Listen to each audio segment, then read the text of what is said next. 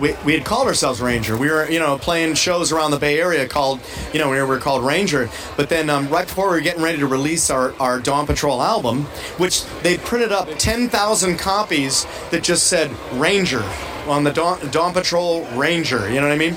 And so, so, so we are just getting ready to do that, and we opened up a Billboard magazine, and there was a band called the Rangers, and they had had the name, yeah, huge big thing, country band, and they had had the name. Their fathers had the, their grandfathers before the American Civil War had the name. I mean, it was like, I mean, they've had it forever, and we're like, we're this is horrible, this is bad. But we'd had the we had the song Night Ranger on the album.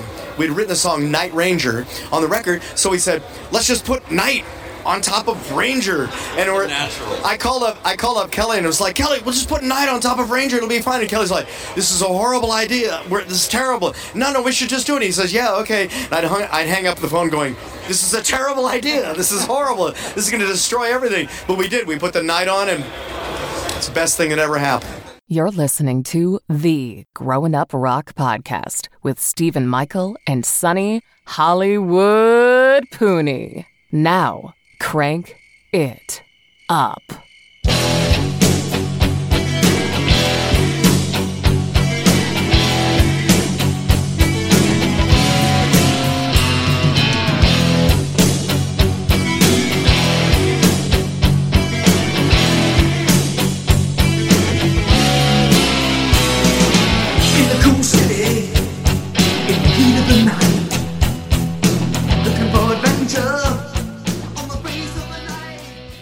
Well, Sonny, we made it to 2024, and this year it's time to kick off a brand new album series.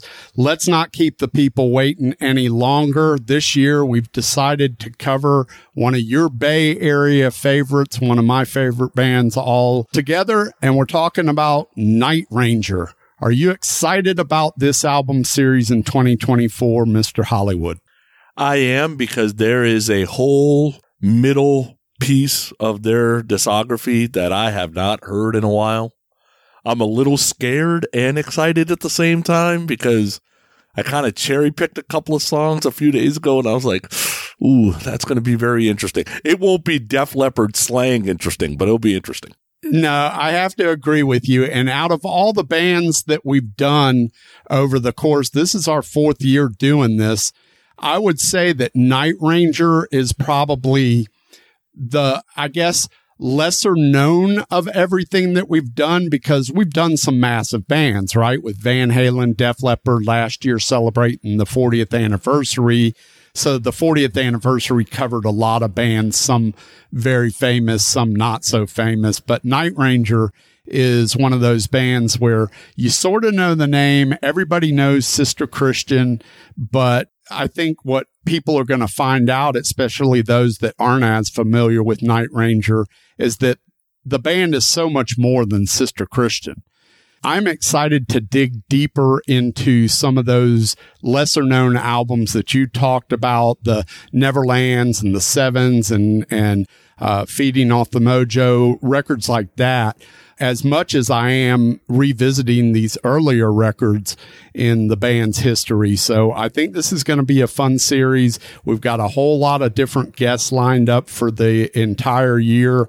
Some that have been with us throughout the course of all four years and all four album series. And then we've got new folks and joining us on this debut Dawn Patrol Night Ranger album that kicks it all off. We've got two new people to the podcast and I'm excited about that.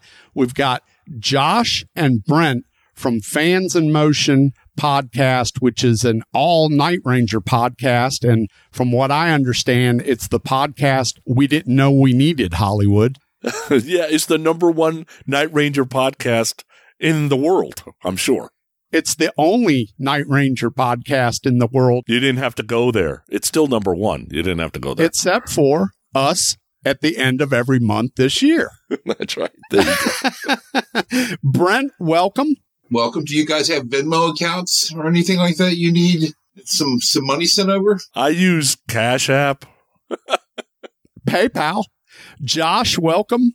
Listen, don't make me have the uh, Night Ranger powers to be send you a cease and desist. we are the number one Night Ranger uh, podcast out there, especially in the Tri Cities area. So, you know, Literally until the last Sunday of every month this year. There you go. listen, a little competition is always good. So, fellas, I'm super happy to have you guys on the podcast. I expect that you'll be able to fill in the blanks, and there will be a lot of blanks where Sonny and I fall short on our Night Ranger knowledge, or I just plain and simple get it wrong or pronounce it wrong. And, and that's the way it rolls here at uh, Grown Up Rock. Yeah, there'll be a lot of extra S's where there shouldn't be any S's. Trust me. If we don't know the answers, we will make some up. Our version of Steven is Josh. So I, I, I'm well accustomed to it. All right. So all year long, we'll be covering 12 Night Ranger studio albums with a bonus one because they actually have 13 studio albums. Night Ranger, American hard rock band formed in San Francisco in 1979. You know the big hit, Sister Christian. Members Brad Gillis, Kelly Keagy, Jack Blades, currently Eric Levy on keyboards and Keri Kelli on other guitars. I've seen this band a lot of times over the years and even more recently, and they're a band that's out there and still kicking ass completely live, and I absolutely love it. So let's get into a little bit of, of each other's history with uh, Night Ranger. I'll start with you, Brent. What's your history, not only with the band Night Ranger, but with Dawn Patrol in particular? Okay, well, it's actually coming up on an anniversary, actually. I probably bought Dawn Patrol the week it came out. Okay. Seeing the video, Don't Tell Me You Love Me on MTV. I was familiar with Brad Gillis playing with Ozzy, and it was a great tune. So I went to a store called Record Theater, purchased a record, called um, our other co-host, Andy, who's not here, who's been a lifelong friend of mine. I'm like, you need to know this band. Well, a week later, Kiss tickets went on sale for Dayton, Ohio on the Creatures of the Night tour, and coincidentally, Night Ranger was opening January 9th, 1983. So I got to go to my first Kiss show, seeing a brand new band, and I knew every song on the album. I think I was probably the only only guy there. That's that's the way you feel, you know, when something's new. And got to see Night Ranger on the Dawn Patrol tour. It was fantastic. Nice. Not to mention seeing Kiss in their last makeup tour with um Sonny Pooty's favorite Vinnie Vincent on guitar. Oh yeah, there you go. By the way, I love in your background there that you have Kiss Asylum. That's awesome. I love that. That's top five Kiss record, Yeah, yeah. in my opinion. How about you, Josh? What's your story with uh, Night Ranger in general, but then with Dawn Patrol? So, you know, I'm a little bit younger than, uh, you know, you old folks. You know, I was five years old when Dawn Patrol came out. You know, I was always into music. Yeah, I'm, was probably 1983, Midnight Madness. My aunt, who was only 10 years older than me and knew I liked music, came out. I'd been, what, six, seven? And she's like, hey, there's a band I want you to listen to. I think you'll like. And I'm like, leave me alone. You know, I'm playing with my Hot Wheels or something, right? And then the next day, there's, you know, she was at school or it was a weekend or whatever. She was gone. I went back and I found those two albums, Dawn Patrol and Midnight Madness. And um, I put them on and I'm like, what? You know, in my seven year old mind, what the hell is this? This isn't what I see on MTV because I like to watch MTV, but it was Kajagoogoo and Cyndi Lauper. And, you know, even back then, I'm like, all right, I think this kind of sucks. Where's Wanted Man by Ratt? You know, it was just something I hadn't heard before and I was immediately hooked.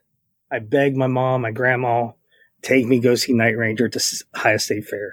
So at eight years old, we waited all day out in the sun for a free concert and I saw Night Ranger. So that's really how everything started with Dawn Patrol. I mean, those were my first two records, Dawn Patrol and Midnight Madness. Now, again, I was five when it came out, so I don't have, you know, the Kiss story and all that stuff like Brent does, but But we were both at that Ohio State show. yeah. And I was eight years old. So, did you get Dawn Patrol and Midnight Madness at the same time? Correct. Well, I stole them from my aunt, basically. Okay. Did you notice a considerable difference in the two records? Probably not much back then. Yeah. I think I gravitated more towards Midnight Madness. Okay. Those two albums, since I was what six, seven, Yeah. they have been with me basically my entire life. So, just hearing it was life changing. And what's what's crazy is I'm 55 years old, so yeah, I, I cut my teeth on Kiss. I'm sure many of the people you've had on your show have. And Josh cut his teeth on Night Ranger. And what was it? Revenge is when you finally got to Kiss. When I started getting into Kiss, it was like the end of Hot in the Shade, but Revenge was my first album. I was 15. So, Sonny, how about you? What's your history with Night Ranger in general and then Dawn Patrol in particular? Yeah, as I sit here today, you know, I live in Ohio now, but I grew up in the Bay Area. So I was in the Bay Area from 1980 to what, 2021.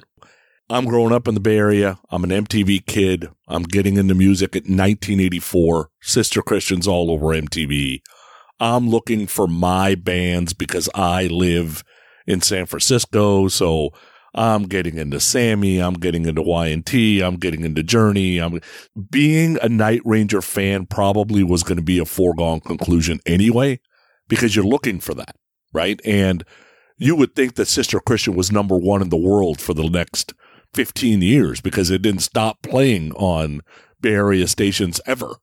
Now, owning Dawn Patrol, you know, by the time I'm listening to Sister Christian, Midnight Madness is over and uh, Seven Wishes about to come out.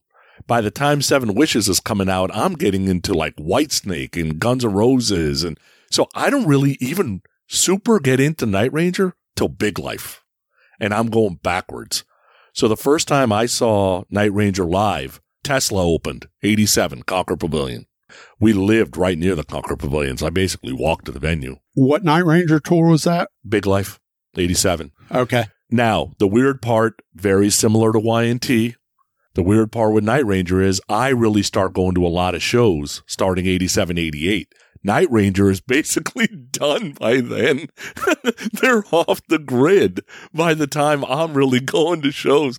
So one of my favorite bands of all time, I've only seen them 11 times and I've seen them more after the 90s, after 96 than I saw them before 96 just because of the time frame of when I got into them. But if I would have got into them like in 82, 83, I'd probably see them 40 times. So my history is more similar to Brent's. I knew about Brad Gillis first because of Speak of the Devil from Ozzy. That was the Ozzy record that really got me into all the old Sabbath. And so that's the first time I heard uh, Brad Gillis. And then I saw Don't Tell Me You Love Me on MTV. And that was the first time I heard Night Ranger. And that was enough for me to go out and pick up the album when it came out. So I picked up Dawn Patrol when it came out. I want to say I had the cassette and I was sold. I was hooked. Uh, it kicked off uh, with "Don't Tell Me You Love Me" and and went straight into all the rest of the tunes. And yeah, that's all I needed. Now I didn't see the band live because I grew up in a small town in Florida, and they weren't opening any of the concerts in my region. So the first time I got the opportunity to see Night Ranger live was as a as a headliner on the Midnight Madness tour. They headlined a uh, arena in Biloxi, Mississippi. And that was the first time that I got to see them live. I met the band out back by the buses. I think I got them to sign my Midnight Madness uh, cassette that I still have. Uh, so that was my first opportunity uh, in seeing Night Ranger. And then I've seen them probably, I'm like Sonny, I've seen them more, you know, once they got reunited and got back on the road because they play so damn often nowadays. I've seen them way more now than I ever did in the early days, but I did see a headlining tour with Midnight Madness, and I did see they played, uh, and I can remember this specifically. They headlined the Fox Theater here in Atlanta, which is a beautiful old theater, and they headlined it on the um, Seven Wishes tour. Uh, so I saw them twice on that Seven Wishes tour, if I'm remembering correctly. Uh, you know, my memory's a little fuzzy from way back then, but uh, I saw him headline an arena and I saw him headline the Fox Theater and I thought they were amazing uh, back then because, you know, they, they came out of the genie bottle and stuff at the beginning of the show and it was just, it was killer. So that's my most vivid memories and my early beginnings with Night Ranger. And then, you know, probably all in all, I've probably seen the band maybe I don't know, 15, 20 times at this point over the years, I would guess. Please make sure you hit that follow button to subscribe to Growing Up Rock Podcast so you don't miss an episode. So let's get into some of the basic facts of this album.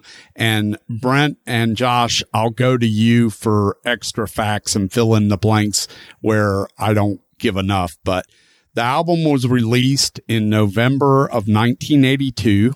It was recorded in Los Angeles, California. The length of the record is 40 minutes and 30 seconds, which to me is, man, that's just a perfect length of an album back then. Uh, the label is Boardwalk, and there's a whole bunch of stuff that goes along with that record label Boardwalk, which uh, we may get into eventually, but I'm not going to get into it right now.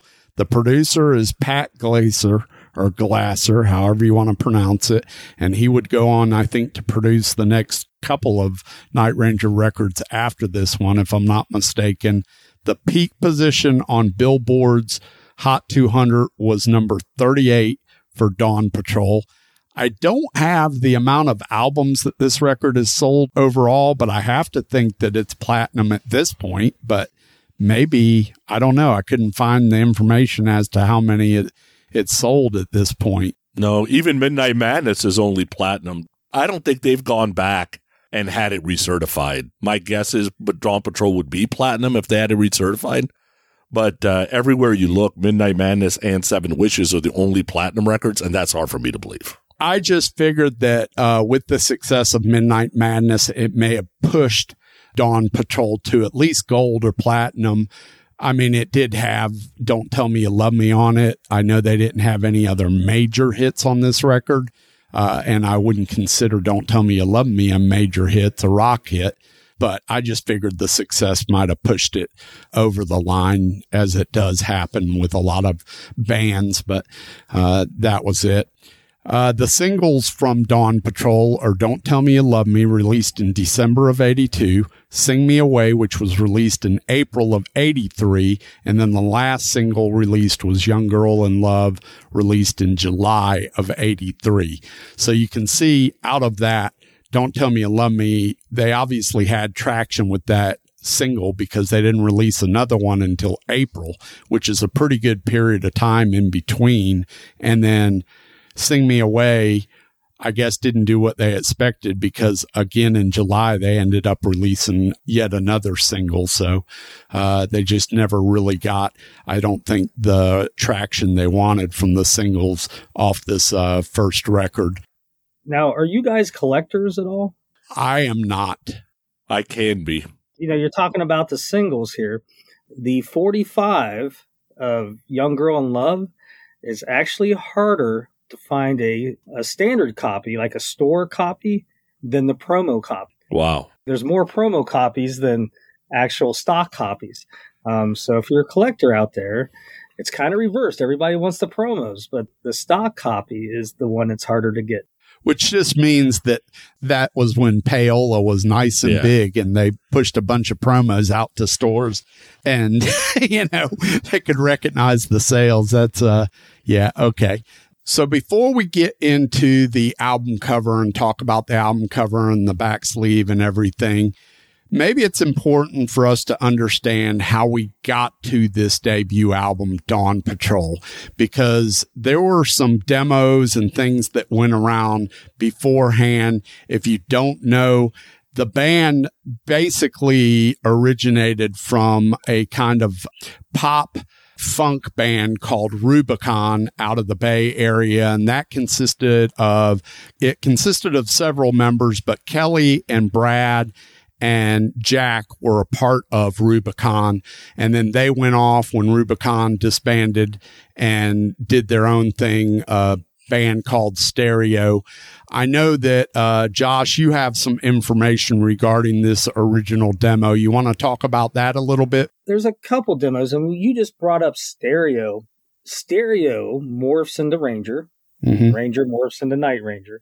And some of these songs that are on Dawn Patrol will originate from stereo. Now they'll get Night Rangerized. You know, going into the record when they are Ranger in 1980, they do a demo at uh, Gary Pihl's house, who Gary Peel, guitarist for currently Boston, but at the time he was Sammy's guitar player, Sammy Hagar's. And on that demo that they did, you know, were some songs that never made it on to Night Ranger albums. One song being uh, there's a song called Diary of a Madman, which kind of becomes Touch of Madness. Carry On, Sonny, from your Big Life record that you enjoyed, that was actually on an original demo called Mr. Carry On. They had a song called Tonight, again, Diary of Madman. Uh, Play Rough, Can't Buy Me a Thrill, which was Can't Find Me a Thrill. And then why it's kind of important is two songs that end up on Midnight Madness were actually written and demoed for Dawn Patrol. The first song Night Ranger ever wrote together was Let Him Run, which is the last song on Midnight Madness. And then the iconic song Sister Christian was written and demoed for Dawn Patrol, and they decided to leave it off along with Don't Let Him Run with Pat Glasser basically telling them guys, you're going to be run ragged for, you know, a couple years and then they're going to want an album real quick. It's better to, you know, have some stuff here sitting there for the second record. So, you know, I just think it's part, you know, just interesting and, you know, part of the story that we're going to be talking about Dawn Patrol. And while all this album is being released and they're touring the world, Sister Christian is just sitting there. Yeah, and originally I may be wrong about this, but originally that was it wasn't called Sister Christian, right? It was called like motoring or something. Sister Christy. which is Chris. You know, Christy Christine is is um, Kelly's sis- younger sister, Right. Okay. and so he's singing Sister Christy. The guys are hearing Sister Christian, Yeah. And he's like, "No, it's Sister Christy." But you know what? Hey, that sounds actually pretty good, Right. and that's how that lyric kind of morphed into Sister. You know, the more and more I dig into various bands' histories, I I start to find that this is a normal ongoing pattern with bands. They have songs that that are in, you know, in the vaults or on demos that don't show up, if at all, till much later albums. I mean, Van Halen notorious for that, right? Van Halen had songs that they were playing in clubs that ended up on, you know, 1984. so hmm And one thing that can't be is overlooked in the history is how important Fitz was. Fitz was the name in the band. Yeah, I know that's that's hilarious. I didn't learn that till today. I really had no idea about his history till I started digging into some things. I found that out and I found that very interesting, uh, is that he actually, uh, had a name and go ahead and tell us what is the history of Alan Fitzgerald Fitz? Before Sammy Hagar was Sammy Hagar, you know, they knew each other. David Lauser, who's been on our podcast, told some great stories, was with you know, friends with Sammy before. Again, Sammy was Sammy. And Sammy joins Montrose. The second r- record was Sammy Paper Money. That's Fitz on bass. It's crazy to hear these guys talk about how great Fitz was as a keyboard player. They said he was an even better bass player. So he's a bass player on Paper Money with Sammy. Then Sammy leaves and they get, uh, I forget his name, and he's on those records. Mhm. And then he goes and he goes, he's in Sammy's solo band 78, 77, 78. He goes back to Ronnie Montrose. He's in Gamma, which had some, you know, mild success. He's on that first Gamma record. So when he forms, helps form Night Ranger, you know, he's got these connections. And one of them is Gary Pihl from Sammy's band. And they use his studio to record these demos. And then they use, you know, Sammy. You know, Sammy is some of the, you know, right after Brent saw him with Kiss, they toured early 83 for two or three months, I think, with Sammy. You know, Fitz was very important. The other thing about Fitz that I learned today is that he went on once he left Night Ranger to play uh, offstage keyboards for Van Halen. So again, there's that Sammy connection. You know, the Sammy, the Montrose, it's all coming back and going full circle because he ends up in the uh, Van Hagar band on tour playing keyboards off stage, which found, you know, extremely interesting. Did not know that. He did the uh, For Unlawful Carnal Knowledge tour. He's listed in the liner notes of the live record. He did Balance. And uh, I think he also did the some of the maybe 2004 tour with Hagar. All right, so let's move on to the album cover. We'll start off with you, Sonny. What's your thoughts on this album cover? You know, the very large array uh, being on the front of the album cover, and then it's like a picture with art added, and then the back of the cover is similar, right? It's a picture of the band with art added, Yeah, they're being which is weird. I don't have a problem with the album cover. I think, you know, it fits the Dawn Patrol kind of uh, thought process. Uh, I think Alan, you know, standing in military position on the back of the album cover is a little weird, where everybody else is a little more relaxed rocker. Alan looks like he's ready to go into the military. But, you know, you got good looking guys. If you're not going to put them on the front of cover, you're going to have to put them on the back cover because good looking guys in 1982 sells. I think it was a good album cover. I like that the colors pop. You know, it's, you don't normally see pictures with art added. That's not normal on album covers. So it's unique. Yeah, Brent, your thoughts on the album cover? Yeah, the album cover, it's pretty cool. I remember the satellite dishes you would see in people's yards. They weren't nearly this big. Um, this is what, someplace in Arizona, Josh, I believe? New Mexico. New Mexico. Okay, I, I thank you. Um, no, I think it's cool seeing all the satellite dishes. And I love how the rays are being shot off the cover to go to the back. And you see what the rays, where they land. It's each member of the band. And, uh, you know, it's different. I can give you a little origin story on how that came about if you'd like to know.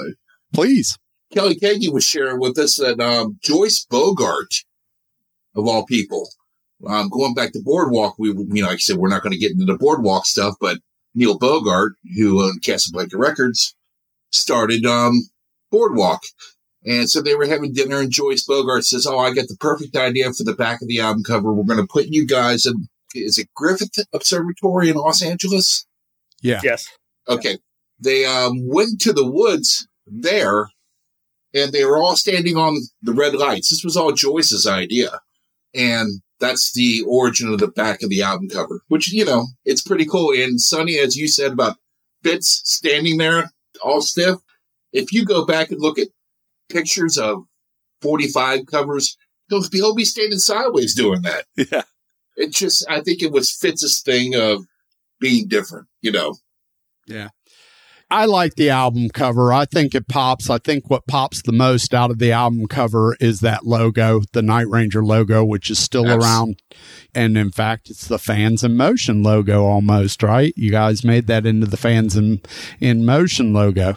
One other thing about the Night Ranger logo, and it reminds me a lot of this, and I don't know if this is where they got their ideas, but as a kid growing up, before MTV, I used to watch Night, Night Flight. Flight on USA and saw a lot of videos back then God, on you guys Night are Flight. old. So old. Yeah.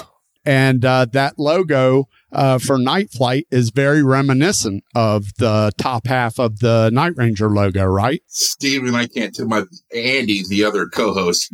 Andy and I still quote Night Flight commercials. We'll do the. This is Ian Hanna. You're watching Night Flight, and then you got Spinal Tap, and you hear "Good night, Flight." Hey, we'll, Yeah. we'll just do that. Stupid. I mean, I saw some of the some of the iconic videos on Night Flight Yeah. than before I did on MTV. Some really old, like Van Halen "Dance the Night Away," and I think I saw. Honestly, I think I saw a Def Leppard "Photograph" on Night Flight before I saw it on MTV. But anyway, I dig it. I think it's pretty cool. Uh, real quick, Josh, your thoughts on the album cover? Well, the Night Ranger logo is different on the Dawn Patrol than it is on the rest of the albums. Now they bring it back, you know, on a few other things in the '90s, but uh, look at the R's on Ranger. Uh huh. on the Dawn Patrol album and then compare it to all the other ones, and you'll notice a difference in the logo. And then another thing probably needs to be mentioned because they still talk about it in concerts now is you know we all know that Ranger Night Ranger was originally called Ranger. There's a country band in Kentucky called the Rangers, who we actually found one of the guys and had him on the podcast. And so Night Ranger decided, Air Ranger decided we need to be called something else so we don't get sued. They had the song Night Ranger. They became Ranger. And then the, the urban myth is that they printed 10,000 copies of Dawn Patrol with just the Ranger logo. And they still talk about it, and it's a good story. It's a good story. Listen, I've been buying Night Ranger albums for 40 years, whatever, 35 years. I got everything. I've never seen a Ranger logo. Now, the story is they printed 10,000 of them, figured out they have this other band, and they destroyed them all. So, one of two things happened. Either they destroyed every single copy, 10,000, right? And you got to remember, Boardwalk Records is basically Casablanca. It's Neil Bogart, it's Bruce Bird, who Bruce Bird was with Kiss. I mean, he was a big guy with uh, the solo records and, you know, Dynasty Unmasked. And we know that there wasn't very good quality control, right? You know, I mean, if you collect Kiss vinyl, there's all kinds of mistakes out there. Um, so either all 10,000 copies were destroyed or it never existed. It's B. I think it never existed, but they got charged. Let's put it that way. I heard that Ranger, the country ranger, actually issued a cease and desist. I don't know if that's true, but I read that.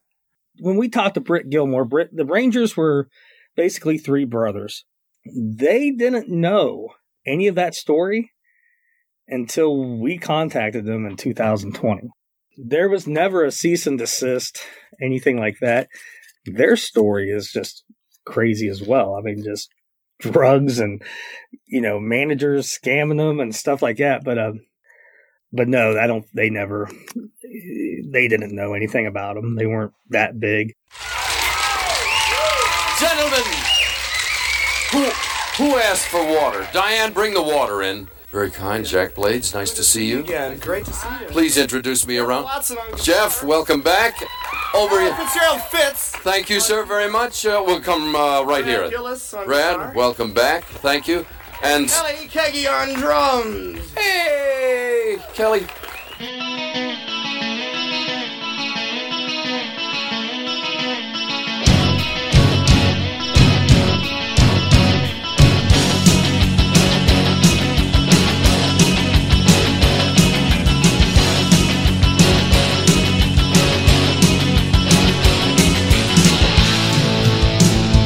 Way you move.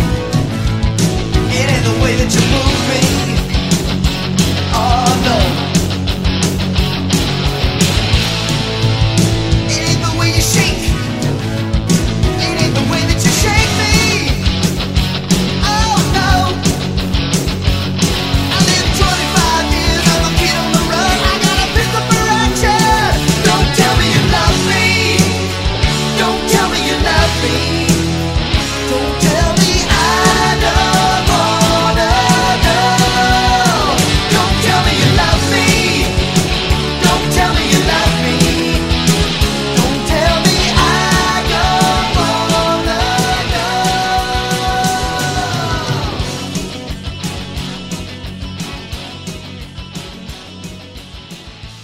right, so we open the record with Don't Tell Me You Love Me. And Josh, I want to get your thoughts on this first. I would say, in my opinion, one of the best songs ever to intro a band to the world ever.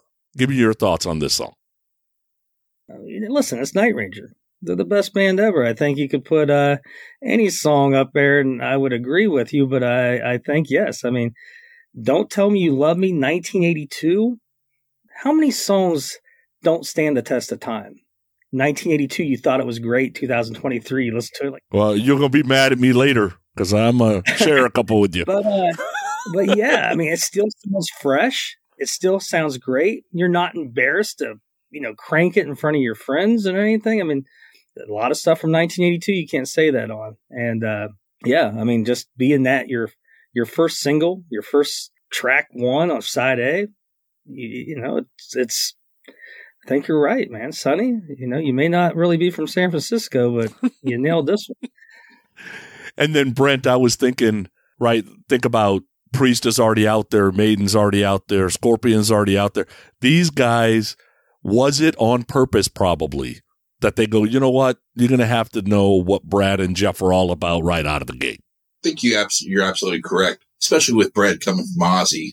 They had to make a statement, and it is a statement tune from beginning to end. It hits you, but it's melodic and it's memorable, and the guitars are just wailing on it. Not to mention how great the keyboards complement the song. On top of that, it's a well crafted song, and for it to be the first time you're going to hear a band, it's not forgettable. And Steven, you knowing, uh, you know, the kind of music I like, this could have been written by Sammy, right? Like, there's no chance this doesn't hit my ear right because of the way it's written, right? And so I remember from the first time I heard it, Steven, I was like, God damn, what the hell is that? Yeah, it's literally the same impression that I think, well, all four of us had, and then anybody else that listened to it. For me, at the time in 1982, I'm a huge Maiden and Priest guy and Scorpions guy. Like all three of those bands, all three bands have a dual guitar attack. So for these two guys to come on the scene, man, you took notice. I mean, that was the first thing that jumps out at you. The song is written by Jack Blades and he sings it as well, but it's Jeff and Brad out front. It's the Jeff and Brad show. I mean, the melody's great on the song. It's memorable. I love this song and it's my first introduction to Night Ranger and that's what hooked me. I was, I was in. I think that opening lick was something Jeff came up with. Like he practiced, it was slower, and basically they sped it up, and that became that that signature lick at the very beginning. And what's great, you know, again, with Sonny saying, you know, maybe the best opening to a record is every member shines. You know, you got Jack singing, Kelly's just, you know, his drums are fantastic through it. Fitz has got his parts, you know, that's that part that kind of slows it down out, out of the solos. And then what's great is, you know, on some Night Ranger songs, you only get Brad doing a solo or Jeff doing a solo, but this, you get Brad at his best. And then when, you know, you, your ears are bleeding and you don't think you can take it anymore, all of a sudden Jeff jumps in and, you know, follows him. Great opening song. Yeah. Still stands the test of time. So then we go to the second song, Sing Me Away. And Josh, for me, like if you're going to have two singers, I guess I got to hear them right away. And so Night Ranger does a good job. And, you know, whether that's a record company, whether that's a producer that says, look, the first eight minutes of your guys' life, everybody needs to hear what the two singers are going to sound like. And you need to hook in the guys and the women in two songs. And I think we got the two songs that can do it. And uh, for me, Sing Me Away being the second song, it's a good idea. Yeah, I mean, "Sing Me Away," you know, wasn't a major hit, but it's, you know, you don't you go to a Night Ranger concert expecting to hear certain songs, and "Sing Me Away" is still one of those.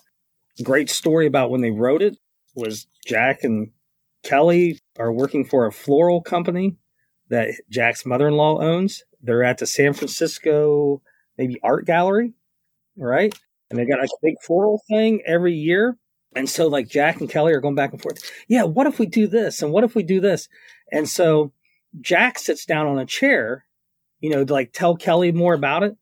And the chair's part of the museum and it has an alarm on it. So the alarm goes off, the police show up, all because they were so into writing Sing Me Away and talking about it.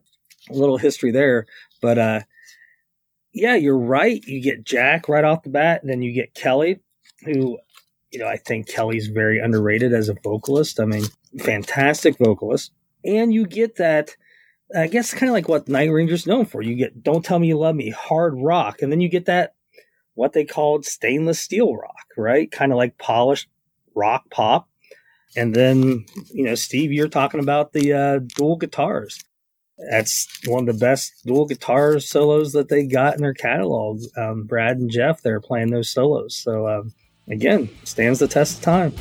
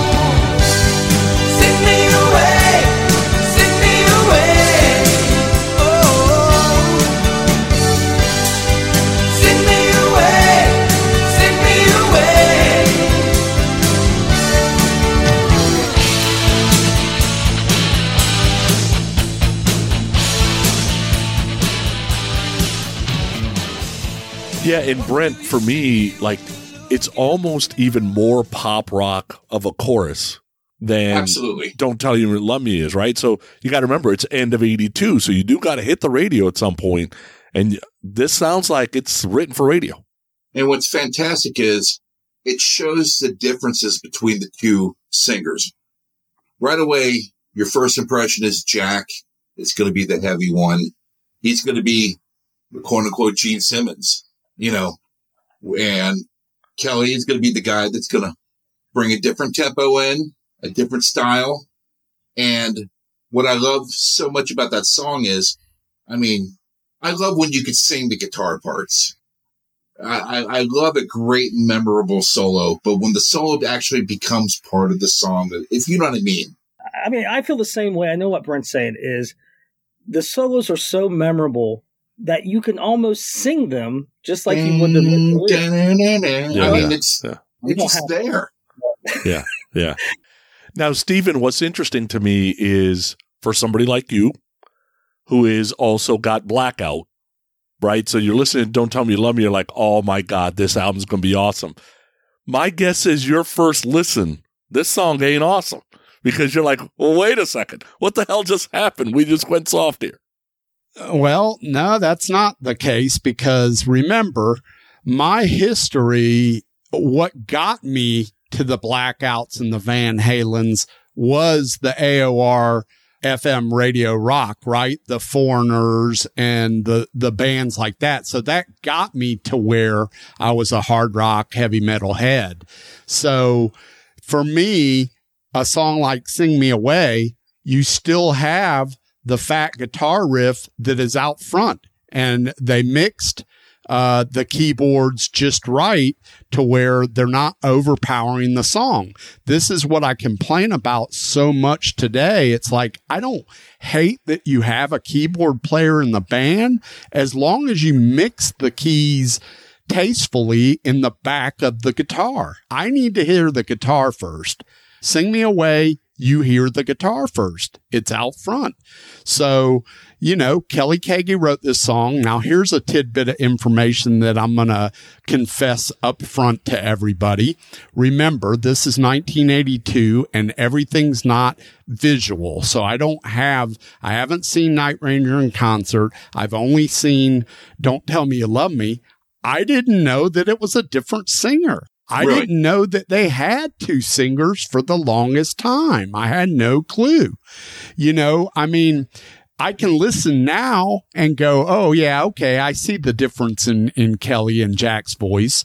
But back then, their voices, they weren't so different. It's not like, you know, it's not like Rod Stewart and, you know, I don't know, Rob Halford. You know what I mean? It's not so, their voices aren't that different. They meld very nice. They're very sort of clean. I mean, both their voices are fairly clean and melodic. So, uh, I n- never knew that they had two singers back then. I had no clue about it. And so, yeah, that's just, it's something. This is a, a song with a great melody, good mix of riffs. It's a great, I, uh, I love calling it stainless steel rock. I mean, that's, that's fantastic. That's perfect. That's what it is. Stainless steel pop rock. Now, what I want to ask you guys is, as far as timeline goes, I was 13 years old. So I'm already listening to Loverboy at this point, And pop radio was a mixture of everything. So if you wanted to hear Bob Seger and Led Zeppelin, you're, you're hearing all that on top 40 radio. And so to hear Night Ranger heavy, but yet with the pop centric sound it all made sense to me. So, like when you know, Sonny, you said, "Well, Stephen, for you know, get coming off blackout, and you hear him sing me away." You know, he was expecting a different answer out of you. Are you in the same age bracket I was in at that time, or? No, in 82, I was, I was a sophomore in high school. So I'm in the middle, I'm in the middle of what I consider my grown up rock years. So I'm 16 years old at this point. I'm cruising the mall with my friends, right? I got a buddy that drives. He's got a killer stereo in his car and we're cruising the mall, cranking the, the stereo to 11 at this point on the weekends. So, you know, the point I was making is that I already loved stuff like Foreigner and that classic rock that was being played on the radio very heavily.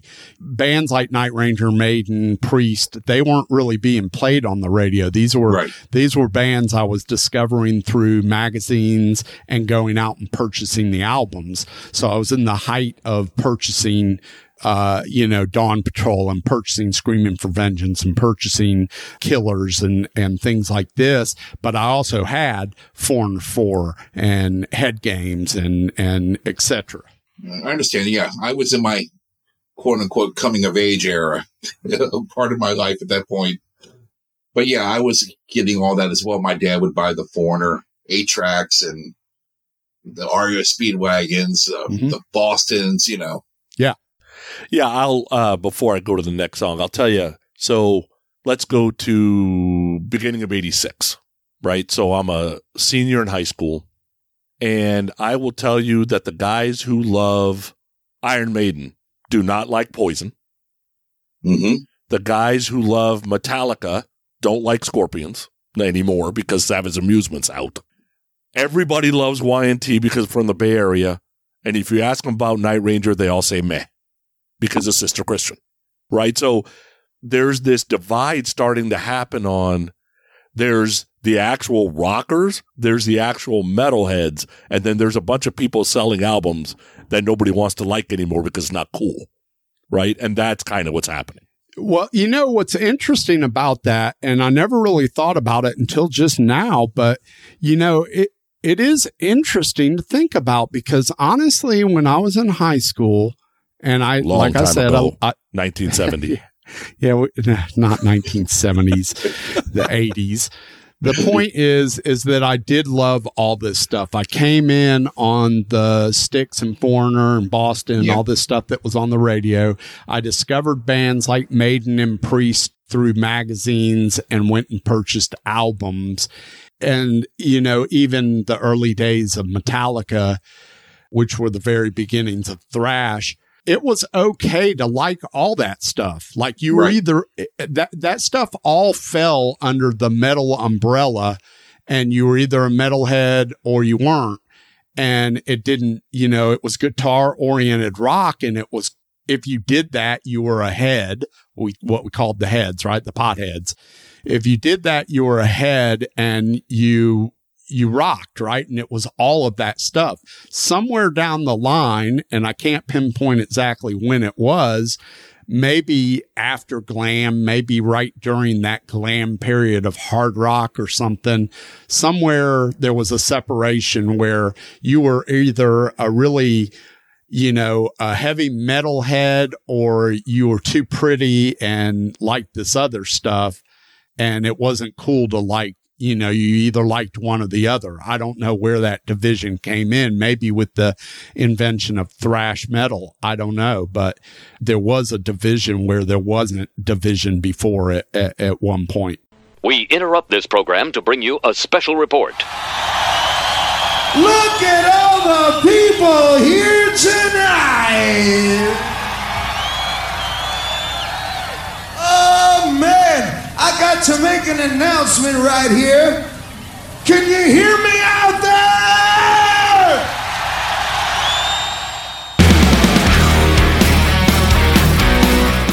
It's time to take a quick break in the action from this week's episode. Sonny and I just wanted to thank all of you, the listeners, for joining us each and every week. Whether you just found us today or have been listening for multiple episodes, we love your passion for music and rock and roll in general. We consider you all part of our Loud Minority family. Always remember you can communicate with us a few different ways. If you don't mind Facebook, head over to the Growing Up Rock Loud Minority Facebook group and be part of the conversation. It's a private group, and all you have to do is ask to join, answer a few rock and roll questions, and you're in. If you despise Facebook, which many people do, then send us an email to growinguprock at gmail.com. We get everything there.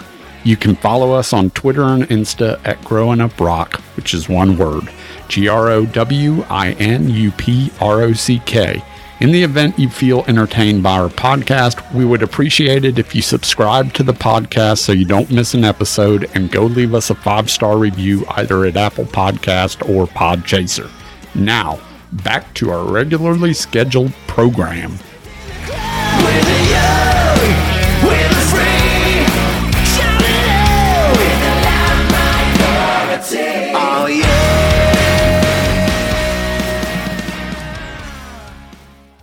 All right, let's get back. All right, so third track, we got At Night She Sleeps. And Josh, here's where with Jack's and Kelly's songwriting, simple things like musical accents after At Night She Sleeps, right? That, that, that little thing makes it instant radio doable. And that's magic. Now listen, that night she sleeps. I love the song. I love Kelly's voice, but you know, there's certain parts like the, some of the keyboard parts that you know, even when I was seven, I was like, eh, you know, you know, uh, what's the uh, Brent? What's the part I hate? The uh, The, the Um, Scooby Doo part, we, that's what Eric Levy calls it.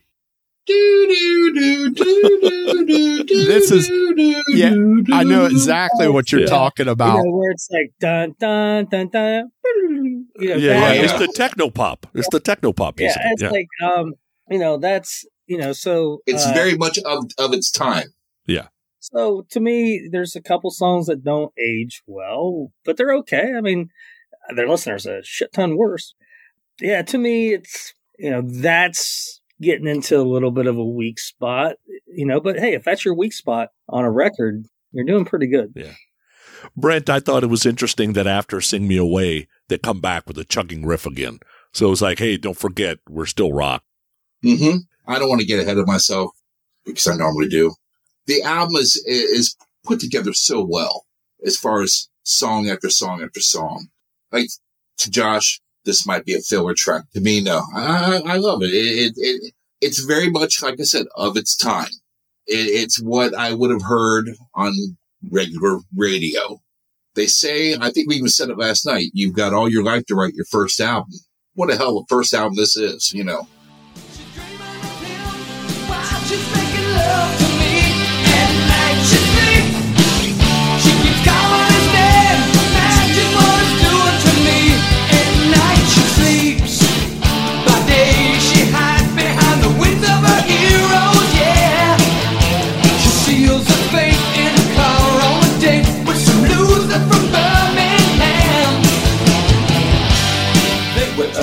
What, is it? That Night She Sleeps is a song that was from the first album.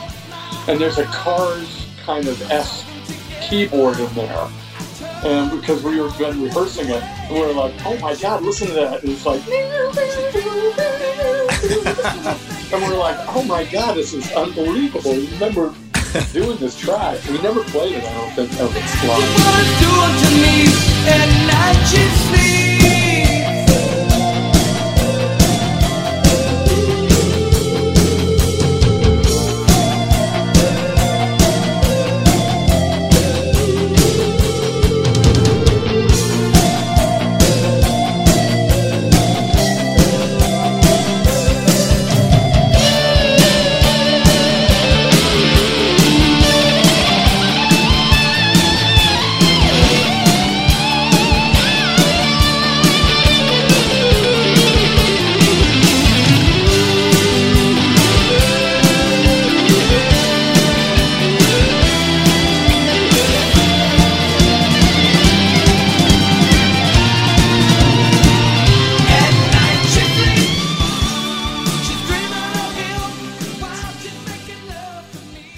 Steven, you can get an idea of Jack's got a little, you know, he shows the rock on that first song. You got Kelly that kind of shows a little bit of his soul on that second song. And to me on this one, Jack's got a little bite to him, which is nice for rock. Yeah, look, uh, all the stuff that Josh said that he hated, I actually like on this Yeah. song. So uh, I do agree with Josh in the fact that this song is very of the time. Written by uh, both Jack and Kelly, and I guess Kelly sings on it. The song moves, but again, to me, has a great melody, has a good course. I like the course at the end with the keyboard interludes that go in and out. It keeps it interesting for me. And it's a little poppy, but it still rocks, you know? So again, as long as they're keeping the guitars there and out front for me, even whether they're intertwining some of these keyboard interludes or whatever, for me, it works and it keeps me interested and it keeps me rocking. That's really all I care about. So I'm, I'm good with this song. Next song we got is Call My Name. Josh, you know, you kind of get a little bit of Jack's softer voice here. Thanks to piano melody, thanks to the dy- dynamics that the song's written by. And uh kind of like Jack with that little softer voice a little bit. This is one of the rare moments where me and Brent are in agreement. This is pretty much me, myself, and Brent's favorite song. You know what's crazy is, you know, record labels never thought Jack had a top 40 voice. Rubicon, they didn't let him sing any of the hits. Uh, with Sister Christian, they wanted, the label wanted Kelly to sing Sentimental Street and Goodbye, which were written by Jack. And that's why High Enough was like a personal feat for him because it was able to say, Hey, I can sing a top 10 hit. But I think we saw it with this song that he has the range to sing that softer stuff. And lyrically, it's one of my favorite songs. I mean, just starting out, you know, I hear a voice over the sound of the city and with the piano playing, you, you know, you, it creates pictures in your head. It's a different Night Ranger song. It's hard to describe, but to me, it's probably my favorite Night Ranger song. And uh, if it's not yours, I don't really want anything to do with you. All right. Well, I guess I should hang up now. So, Brent, here's my problem with the song. Oh, Yeah. Who, who's got control of the mute button? I don't need like a minute of sounds of the city. I think it's stupid. I think it's stupid to hear the horns and the the sirens and the. I'm just like, okay, I, why? I don't understand why it needs to be there. that's because you grew up in San Francisco. Me growing up in Cincinnati, I needed it. Listen, if you grew up in San Francisco, you would know that that's the sound of the city. I know that's the sound of the city. I don't need it on yeah, tape. you heard that all the time. We didn't. I'm only Um, recently discovering that in Cincinnati, you know. let me let me clue you two in that are new to this podcast uh, and this is your first visit but sonny doesn't like to waste a lot of time I hate wasting time. I I look at it a little bit differently. I look at it as textures and mood settings. And so I don't mind a certain intro to a song here or there. I personally don't mind this section with the sirens and stuff. I think it builds the uh, drama of the song. And I'll talk about that when Sonny calls on me. But yeah, Sonny doesn't Sonny has no time to waste. And, and this is, and this is wasteful when you call, when he calls my name. So See, when I want sounds of the city, I just roll down the window. Well, this, this song is epic in every sense of the word. From the slow build, it just goes for the, the, the jugular, in my opinion. Not not Metallica jugular, not not nothing like that. The lyrically, I think it's Jack at his finest. And then I love after all that build up, it goes right back to the slow. It, it goes out the way it came came in. And I I just think it's a perfect song, perfect Night Ranger tune.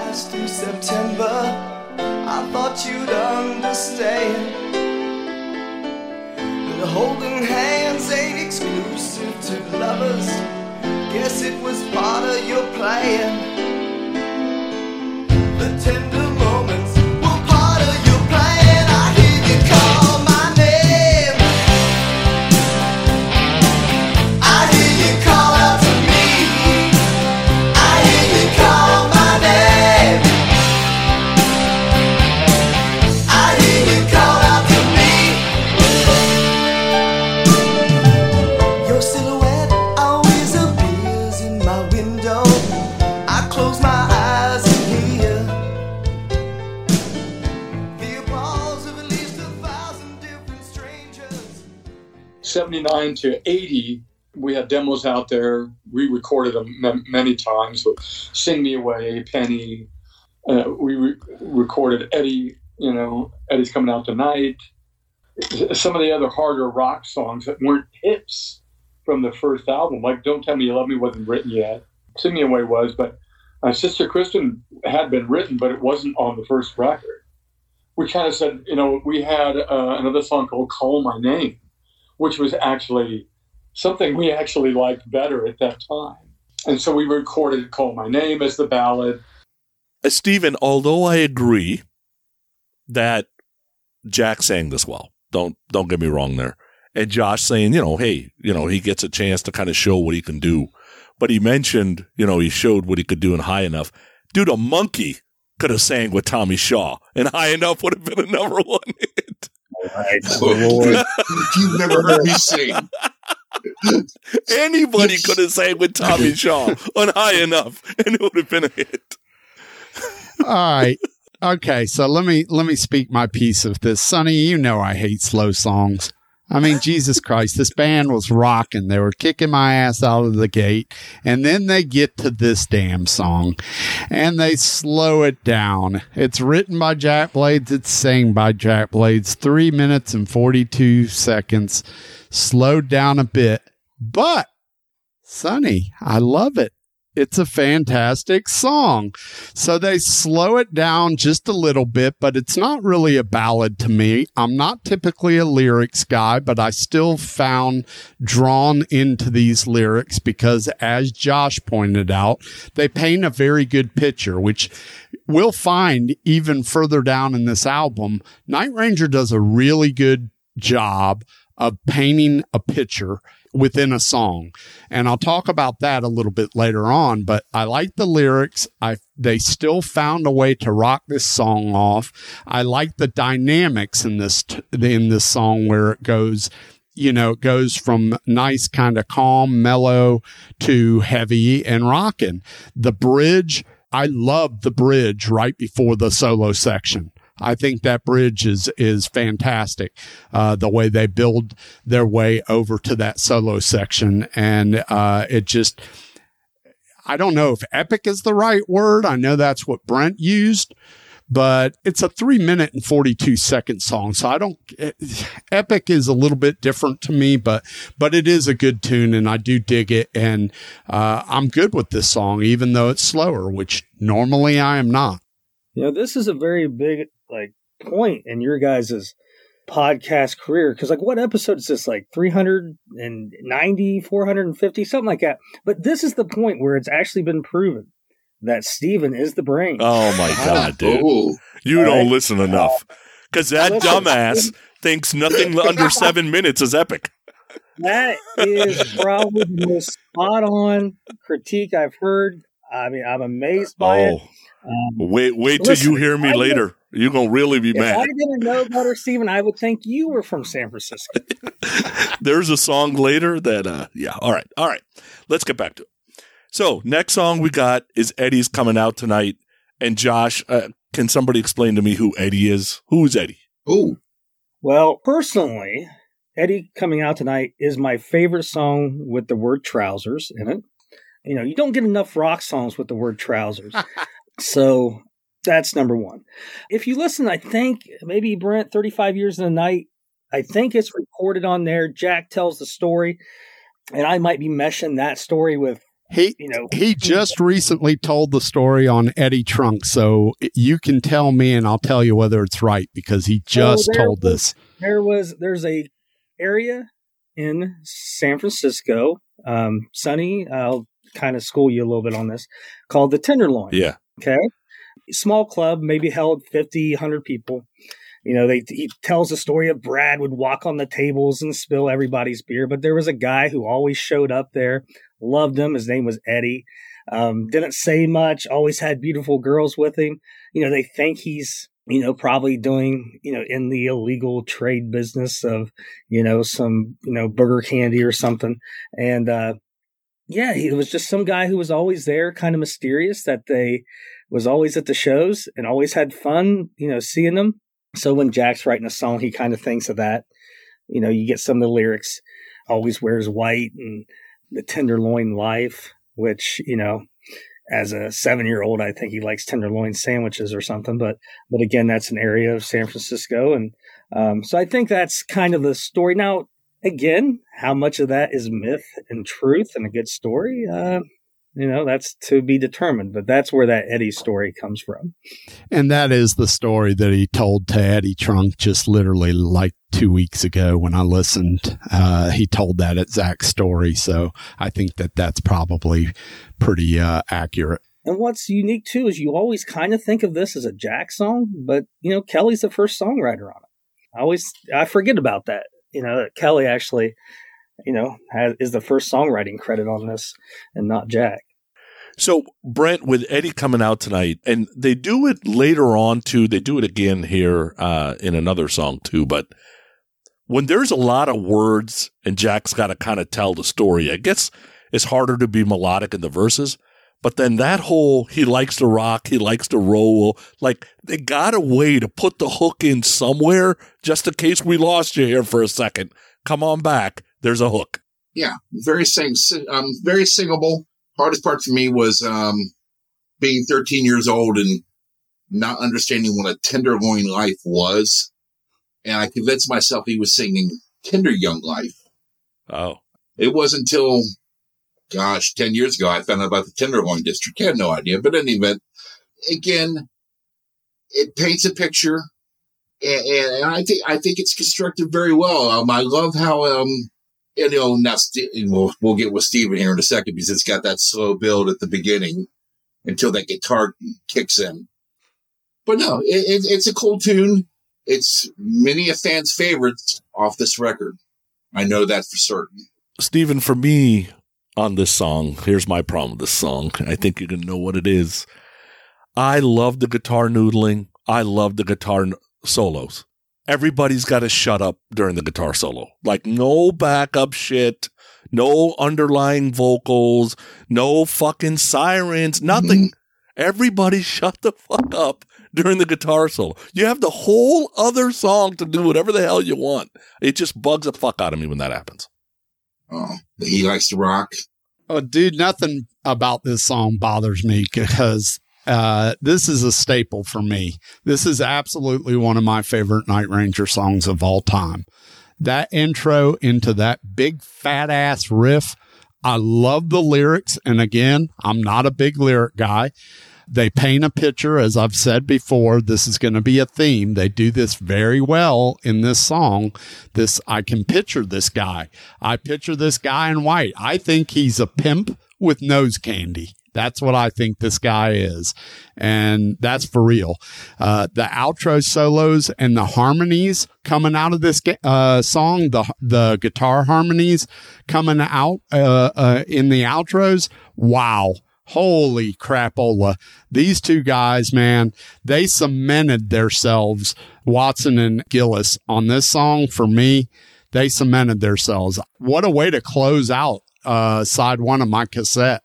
Man, uh, this was killer for me. I absolutely love this song still to this day. Love it. Love it. Love it. Love it.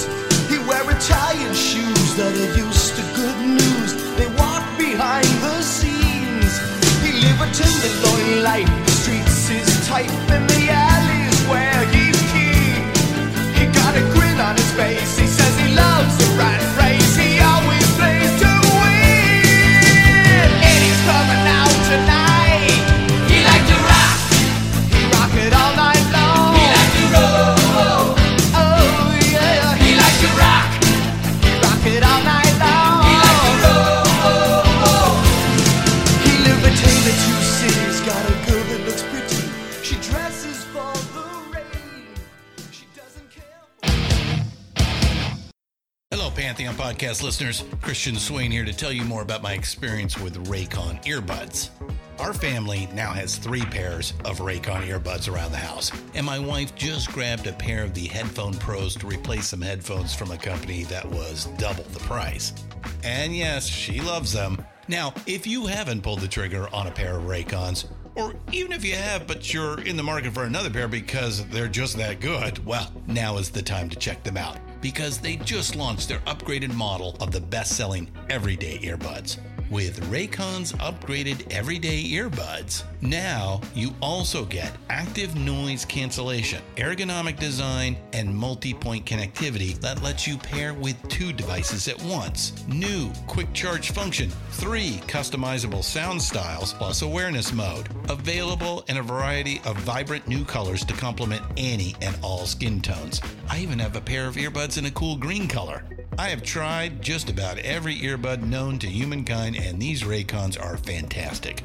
Seriously, if you've been wanting to check out Raycons, there truly is no better time. You're going to ask yourself why you didn't check them out sooner, and Raycon offers a 30-day happiness guarantee. So, what are you waiting for? Go to buyraycon.com slash Pantheon today to get 20% off your Raycon order, plus free shipping. That's right, you'll get 20% off and free shipping at buyraycon.com slash Pantheon. Buyraycon.com slash Pantheon.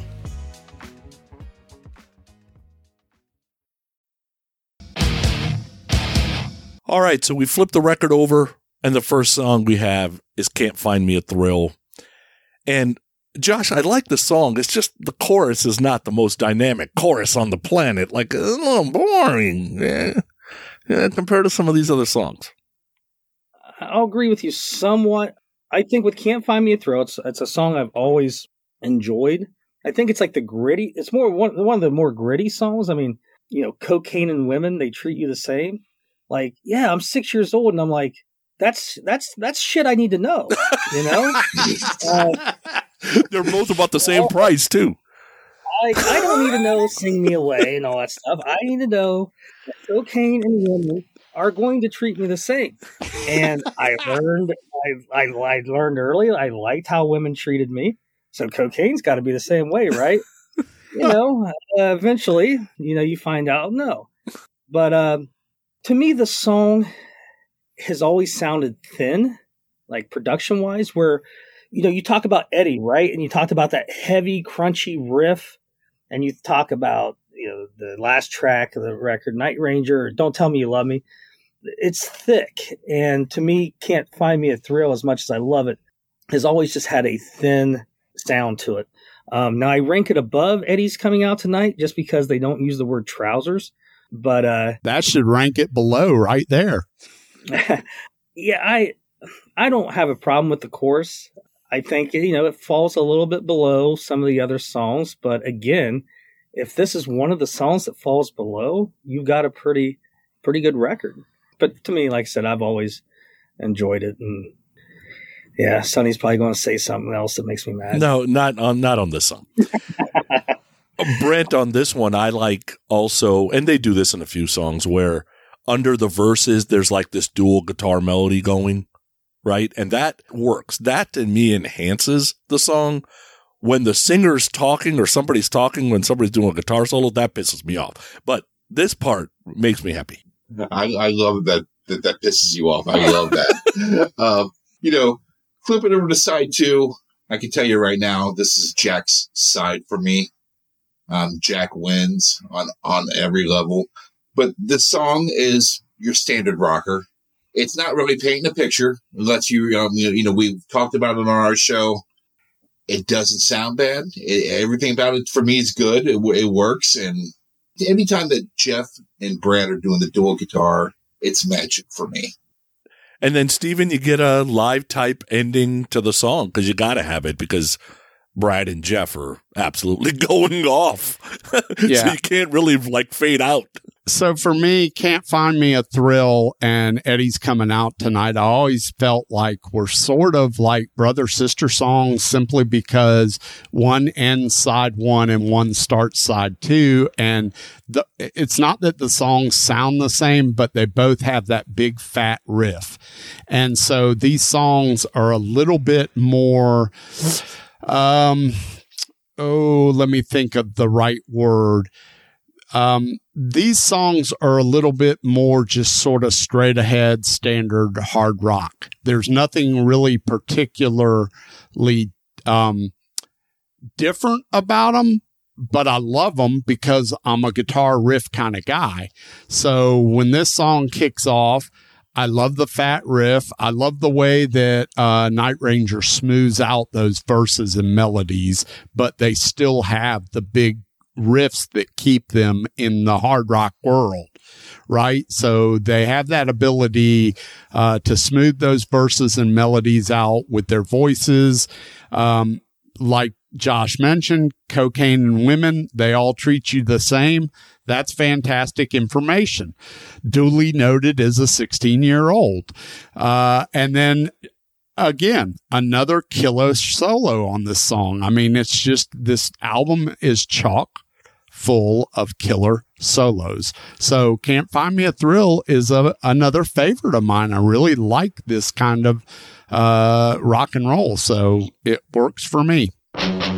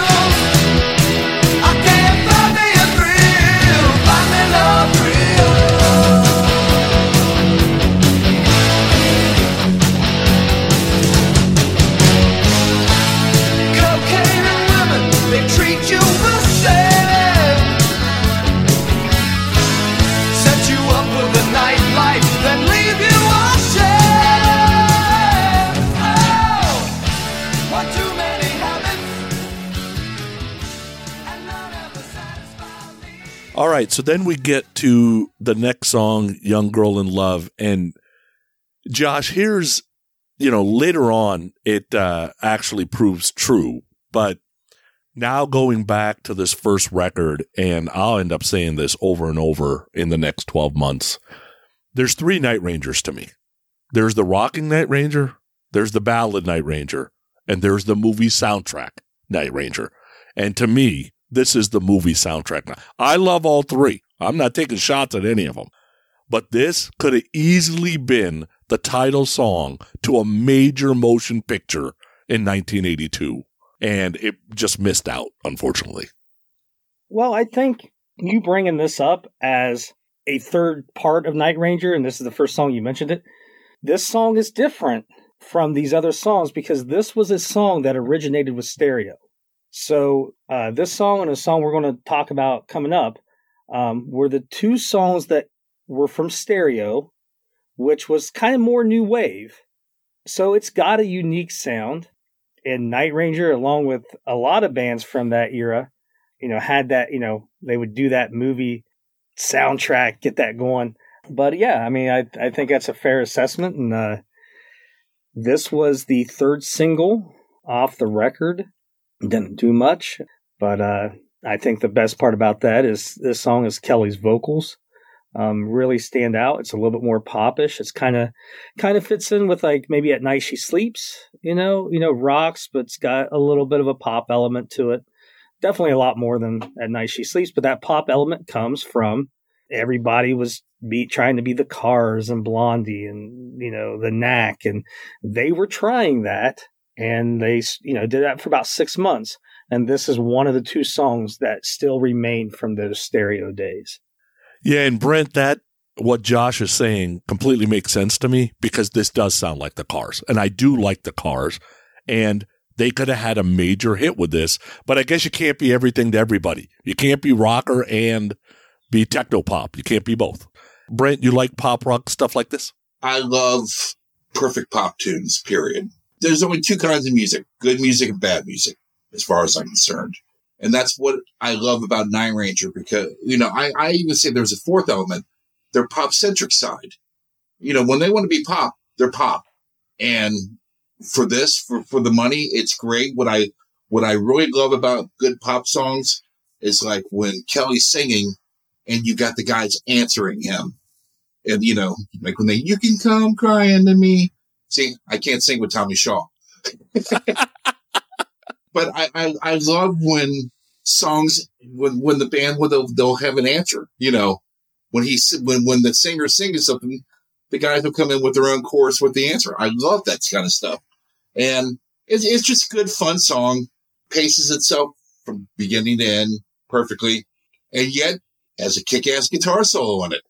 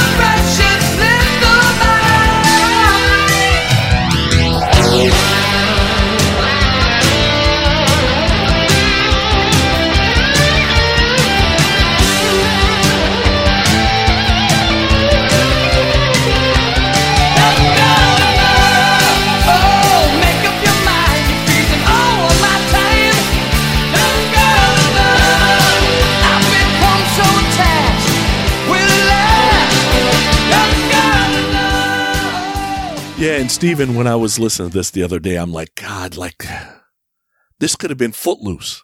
It could have been Eye of the Tiger. Like you sell this to the right movie, everybody on the planet hears this song. Mm-hmm. Yeah, I think arguably this is the most pop tune on this record, in my opinion. To me, it sticks out from the rest of the songs. I like the chorus with the sequenced uh, keyboards running in the background. They have that sequencing program running the keyboard in the background of the course. Uh, I love the bridge into the solo.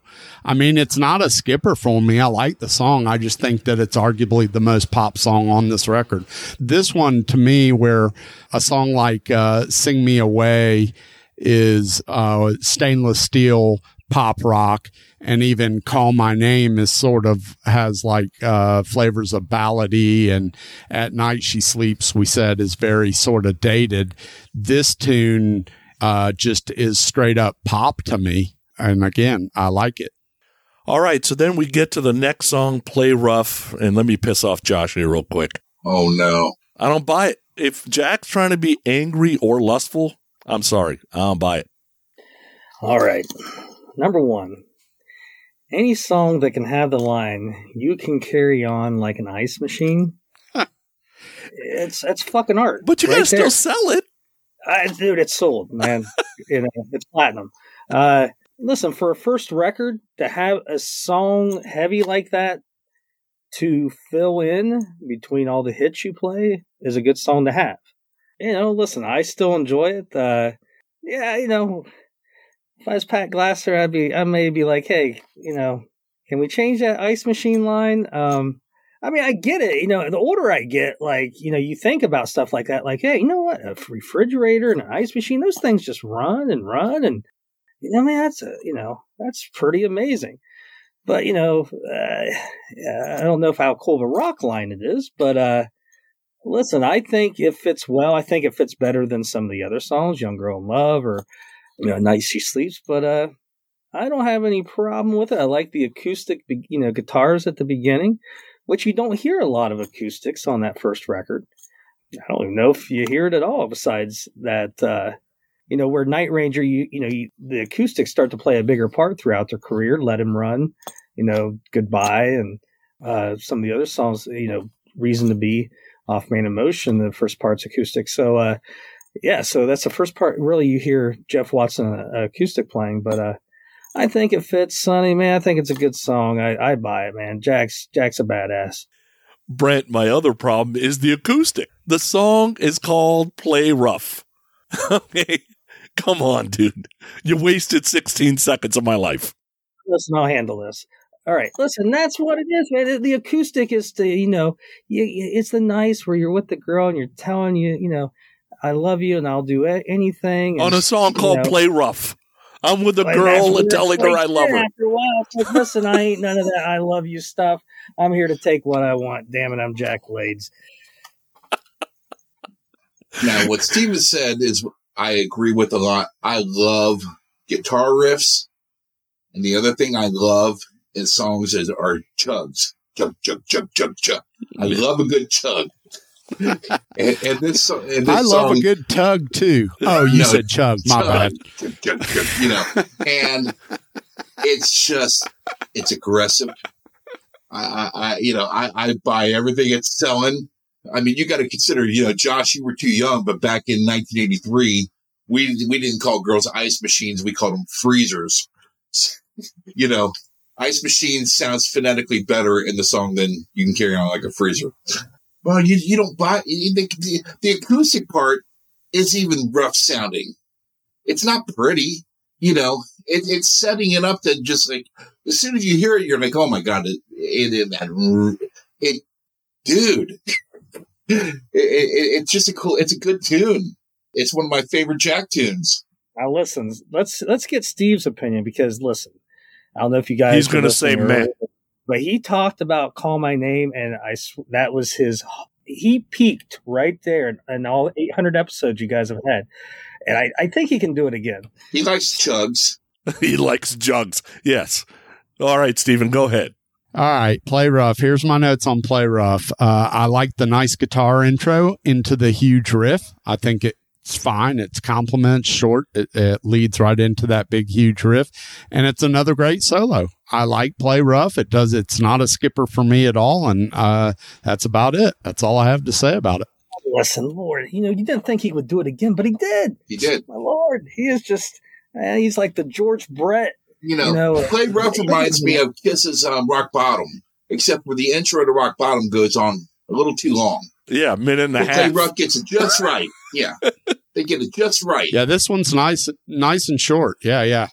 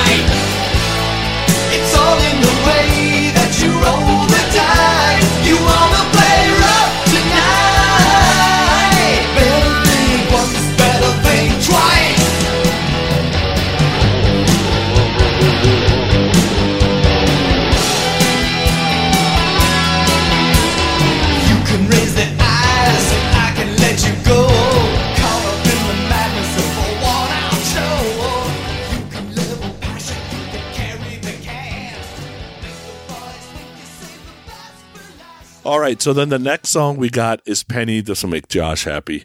I'm at work today. You know, I've been listening to this album on and off in entirety for about a month now. And uh, I'm at work today and I'm walking to go talk to somebody and I'm humming something. You know how like you'll be humming something and you're like, what the hell am I humming? Right? And well, what was that? Penny, I got you know.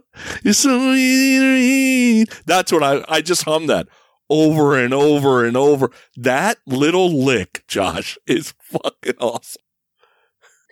Penny is the one other song that's from Stereo. So Penny and Young Girl in Love were two Stereo songs. I think we were talking maybe off air. Um, Johnny Colla from Huey Lewis and the News, who was in the last uh, incarnation of Rubicon, actually demoed a few songs with Stereo, and that was one of them. So there's a recording out there with Johnny Colla actually singing that track. I like the riff from Penny, and it's again, if that's one of your worst songs on your record, that's a good thing. To me, I just don't like, you know, like even in 1982, uh, you know, I'm seven years old, and I'm like, who the fuck's still named Penny? You know, you might as well just be singing a song about a girl named Ethel, right? Like, there's no one named Penny, there's no one named Ethel. I just didn't like that. Now, our third host, Andy, proved me wrong because in nine, you know, in the 80s, he got married to a girl named Ethel. In ninety in the nineties, not in the eighties. All right, so there's a girl out there, you know, of age in the 90s named Ethel. But uh that's just really what got me was I just didn't like the name Penny, right? For a song. You know, it's like there ain't no girl breaking your heart named Penny, right? Name it Jessica, Rachel. Those are heartbreakers, right?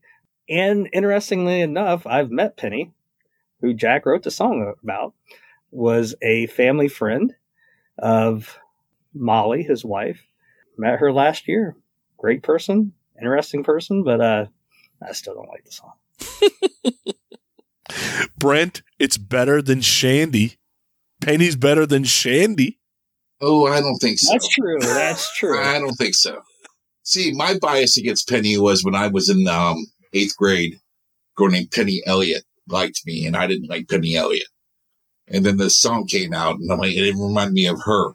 Um, the older I've gotten, it, well, it's funny because I, it was when I finally, um, I had my wife's phone, and Night Ranger was here 15 years ago, and our other host Andy couldn't make it to the show, and they said we're going to play a deep cut, deep, deep cut for you tonight. And I'm like, oh yes, and they're like, they go into Penny, and I'm like, I'm emailing Andy, you ain't gonna fucking believe this. They're playing Penny, but it, it's it's good. It's a good tune. I, I the chorus is fun. Um, I, you know, I had to separate myself from 1983 and and a, and a girl in my health class. I had I had to I had to get rid of that, and I finally came to terms with it. And yeah, it's, it's just a good little pop tune. There ain't no girl named Penny breaking anybody's hearts. Yeah. Steven, to me, this is movie soundtrack. Night Ranger. This could have been in the movies. I love it. I agree with you. All right, so let's start off with this. Both the Night Ranger guys are wrong. Okay. First of all, there's something to what Sonny said. I want it to jump in because Sonny doesn't read my notes and I certainly don't read his.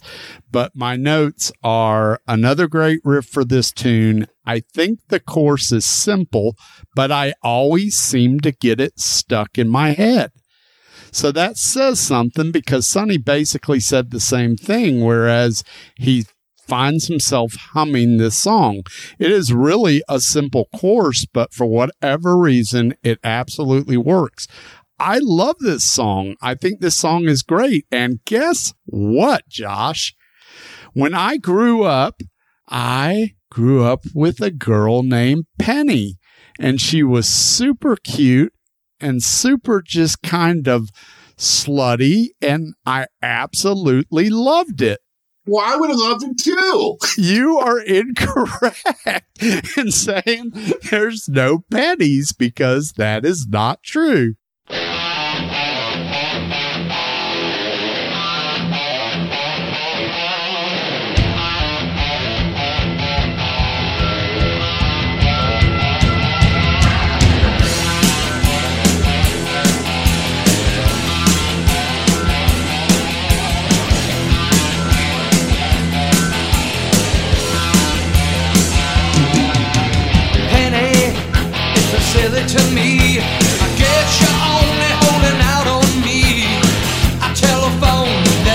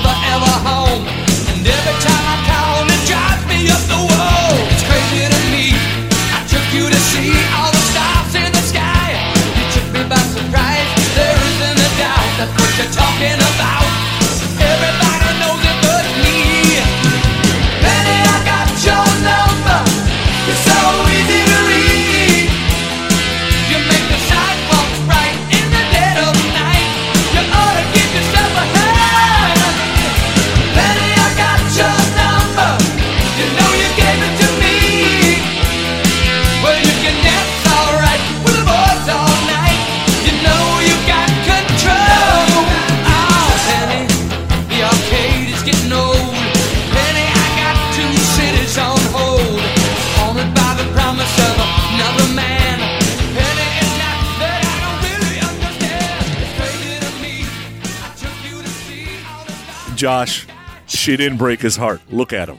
Is this story even believable? And, and she You know- didn't carry on like an ice machine. So, Yeah. God. Steve, Steve knew a penny, and Sonny's from San Francisco. Man, you guys are just all kinds of lines. But it's interesting though, Sonny. You just say you know movie soundtrack, and the other song you described, "Young Girl in Love," and both those songs are from Stereo. Yeah. Yeah. Uh, you know, so kind of, you know, those both originate, you know, from you know the same source, that Stereo era. Yeah. And and Penny, the opening riff, I love the riff. I just, you know, it don't take much for me to turn on a song, and obviously the word trousers and the uh the name Penny just don't do it for me. All right. So then we come to the last song, Night Ranger. Josh, is that Jack rapping in the musical interlude? Is that him rapping? Are you talking at the beginning there? No, or, in the uh, middle. Oh, no, no, like where it kind of speeds up. Yeah, he's almost rapping. Listen, man, uh, that brother's got soul in him. Of course he's rapping. All right, listen. If you listen to them old Temptation tracks and you hear that knuckle cracking, yeah. that's Jack. I, I tell you. You know, I'll let uh, others. I'll let Steve decide if that's uh, rapping or not. But uh, you know, this is a song where they got their name. This the band. the The song was written be- before they were called Night Ranger. They were called Ranger. They had the song Night Ranger. They had to come up with a different name. They had a few other names that were considered, and eventually they decided, well, we got this song Night Ranger. Why don't we um, use that as the name? I don't think all of them were on board with it, but that's what came to be. And Jack then followed tradition with Damn Yankees. Hey, if I got a band named, you know, I got to have a song. So Damn Yankees' first record has a track called Damn Yankees. Um, and uh, this is a song that for the last probably at least 10 years has been played at almost every concert. And, you know, it's even before that, it was usually, you know, in the set list. Sometimes they would take it out for Eddie. This is a song where if you go see them live, they do the extended five man drum solo in it. I think Brent actually did a deep dive and determined that there's eight crickets chirping at the beginning. Um, uh, I, you know, I thought there was probably more, but uh, that's just how uh, that's how dedicated we are on that Fans of Motion Night Ranger podcast. Go check it out. Now, I only knew how many crickets were in it because I, I'm a drummer. So I, I would have to count the crickets and my, you know, come in on, to come in on it. But you know, I think one of you guys referred to maybe another song being kind of like brother and sister.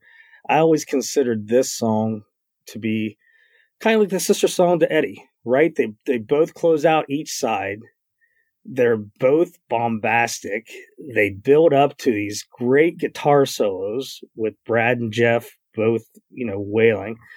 Yeah, this song just it's got everything. It got that build up you know, it dies down and then kind of where you said they're rapping it, you know, it kind of builds back up and goes into a little bit of maybe double time. Yeah, it's just a great song to end the record.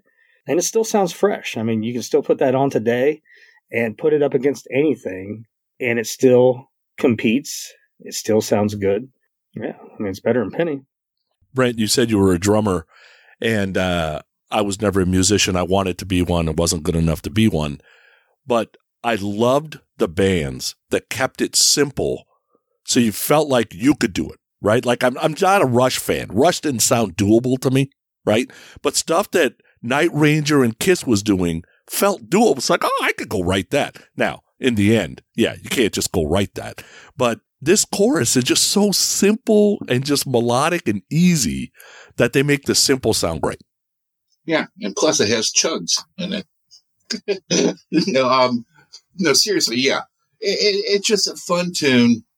It's different than all the other tracks, but yet familiar with all the other tracks because of you saying, "Yeah, he's just singing fast." But I lo- I love the tempo change of the song, and then all of a sudden, dun, dun, dun, it goes right back into it again, and and, and the and the fits complements it perfect with that little keyboard.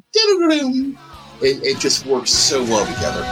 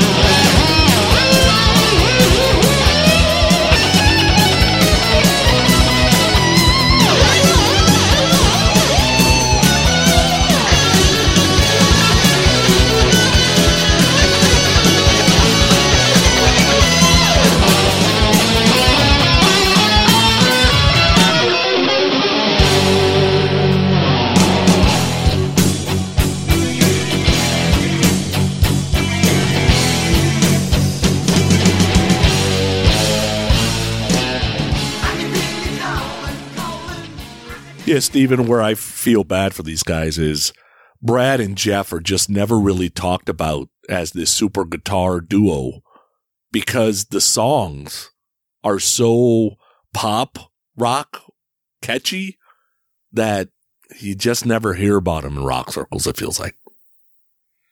Yeah, and I that's criminal in my uh, opinion.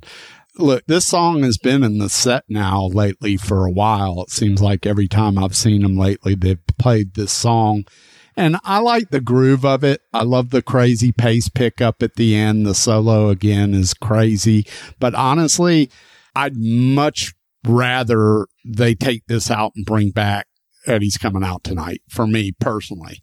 Like I'm good. I just, I need them to switch up the set list a little bit because that's a big thing. Like I hear Brent say something like, "Oh yeah, you know they pulled out Penny uh, uh, or yeah Penny uh, as a deep track or something," and that's one thing that I'm like severely missing uh, with them lately. The amount of times I've seen them, like I, I just there's so many. They've got so many great songs, and I I really wish like they would start rotating some things in and out because I'm missing a lot of stuff. It's a great way to close out the album.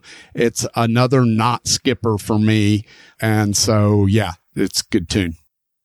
All right. So I want to get everybody's top two, bottom two. Yes, you have to pick a bottom two. And your kind of final thoughts on the record. I'll start. My top two, Don't Tell Me You Love Me and Young Girl in Love. I love Sing Me Away, but Young Girl in Love, dude, there is that song just did not get the chart love that it needed to get. And Don't Tell Me You Love Me is an iconic song. My bottom two was easy. Play rough. I just, I don't buy it and can't find me a thrill. Just the chorus was kind of boring to me. My final thoughts on the album. It's a great debut album.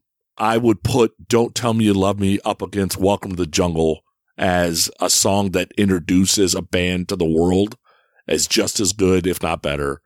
It's not my favorite Night Ranger album.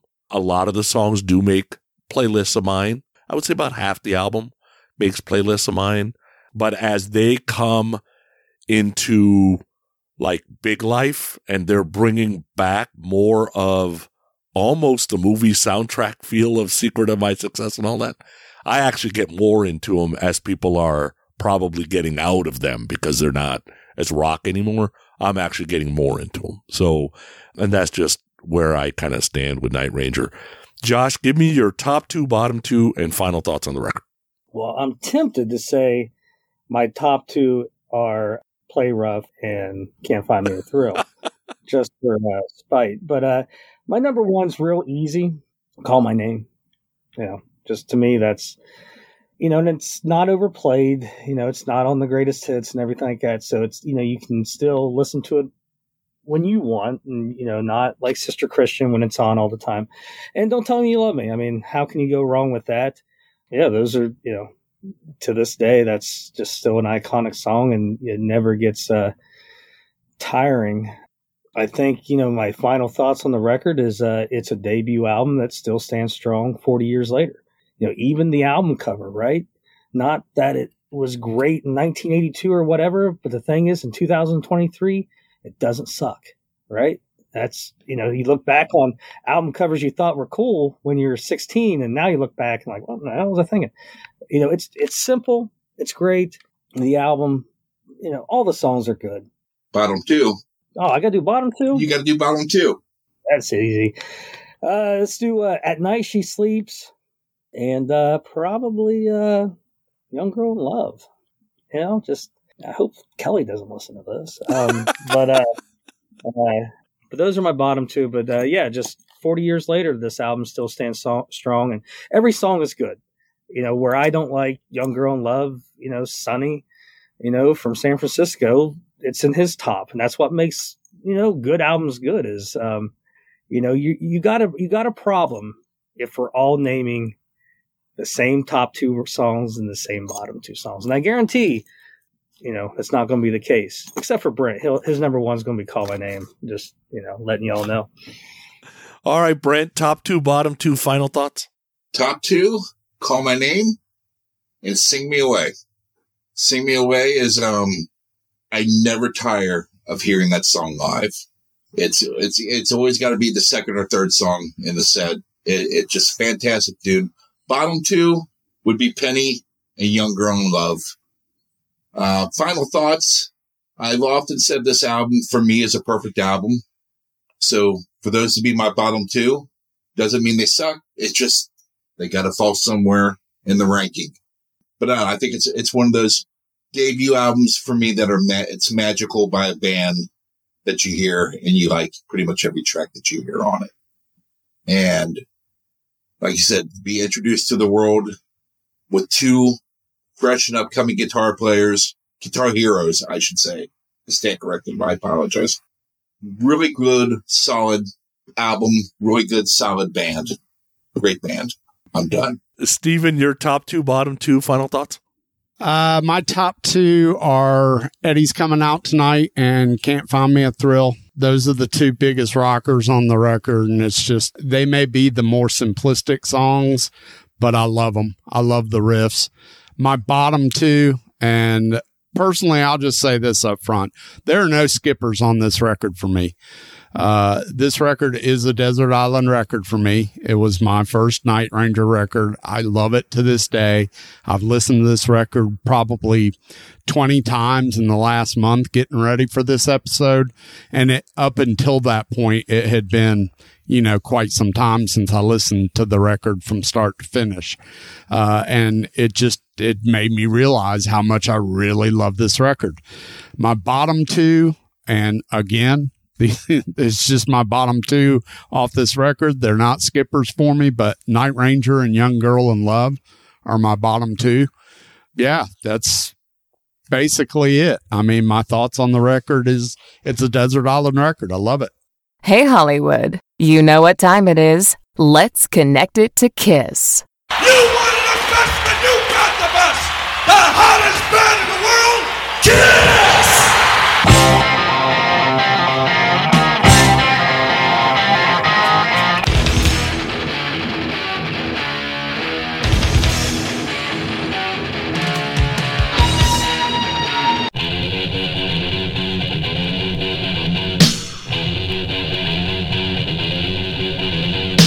So it's late 1982. Kiss has just finished uh, recording Creatures of the Night album. Basically, they're they Frankensteined all the guitar parts together because Ace wasn't involved. We already know that he didn't play lead on or guitar in any of the recordings. They'd already begun struggling with finances since 1979, so they're trying to figure out how to keep Ace from telling people that he's leaving. So they do a whole promotion tour for the album with Ace being involved. Before they start the tour, though, but at the end of December, they got to go find a guitar player. And remember, it's 1982, so thanks to Eddie Van Halen and Scorpions and Priest and Maiden, they feel like they got to get a shredder. So they basically settle on Vinnie Vincent because can't decide on anybody and they're running out of time. They're in rehearsals. They're trying to figure out what new songs they want to add to the set list, and they settle on this song.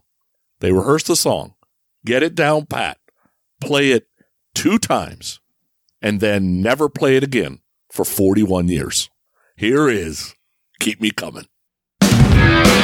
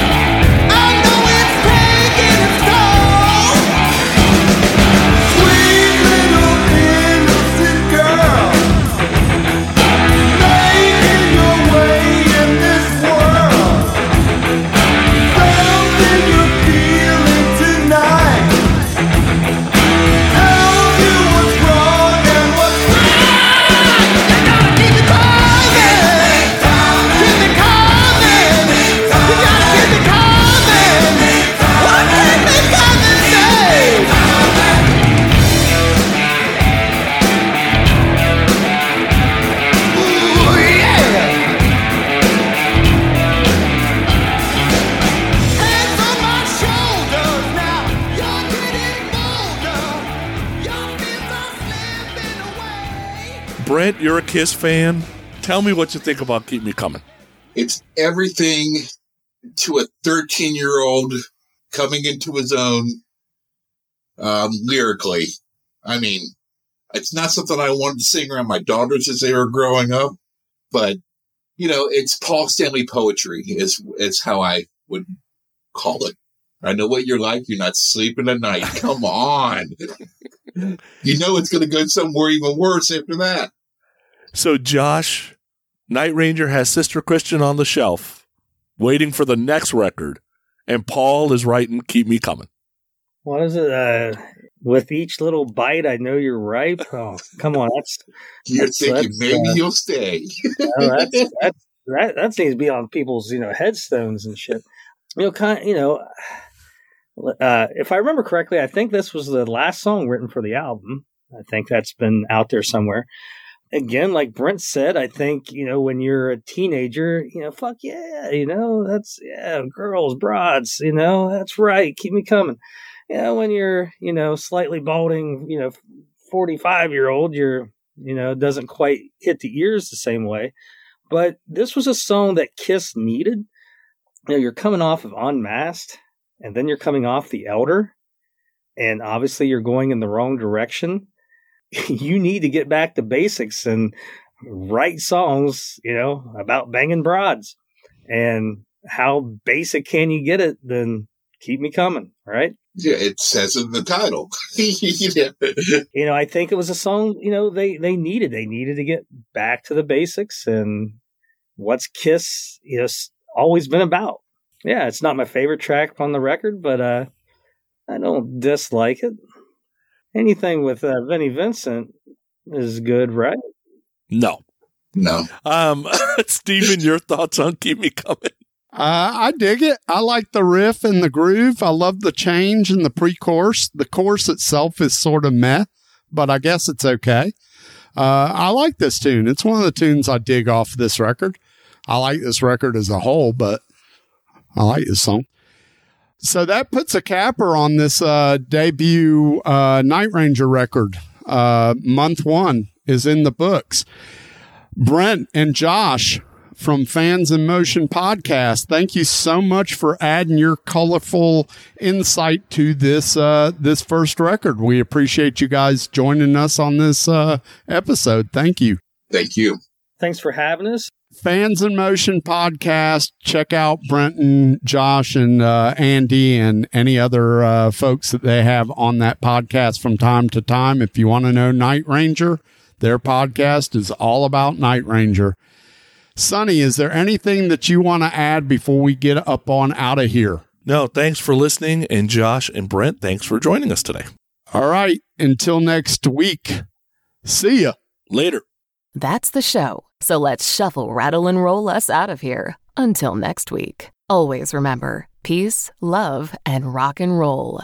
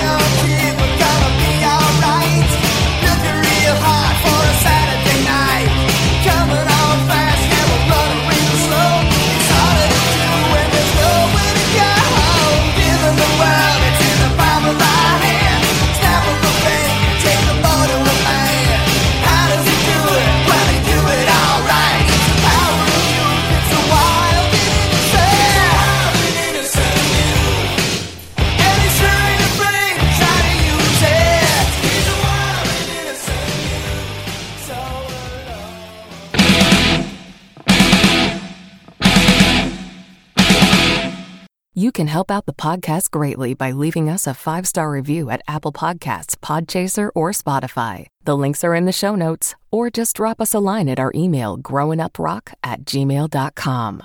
Growing Up Rock is a proud member of the Pantheon Network. Pantheon is the place for music lovers.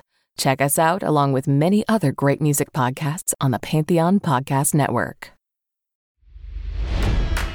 It's NFL draft season, and that means it's time to start thinking about fantasy football.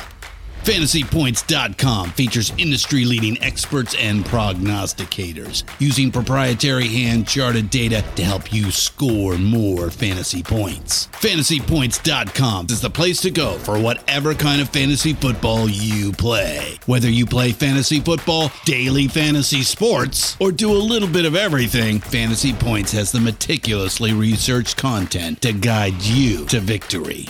And why wait for the fall? Fantasy Points also covers the new spring football league, the UFL. Join the guru, John Hansen, Scott Barrett, Joe Dolan, and other massive names in the fantasy football universe with an exclusive offer. Use code Pantheon for 15% off any fantasy points package, including the all in package, with access to every article, tool, and data nugget that Fantasy Points has to offer. That's fantasypoints.com and code Pantheon for 15% off at Fantasy Points. Fantasypoints.com, code Pantheon. Score more fantasy points.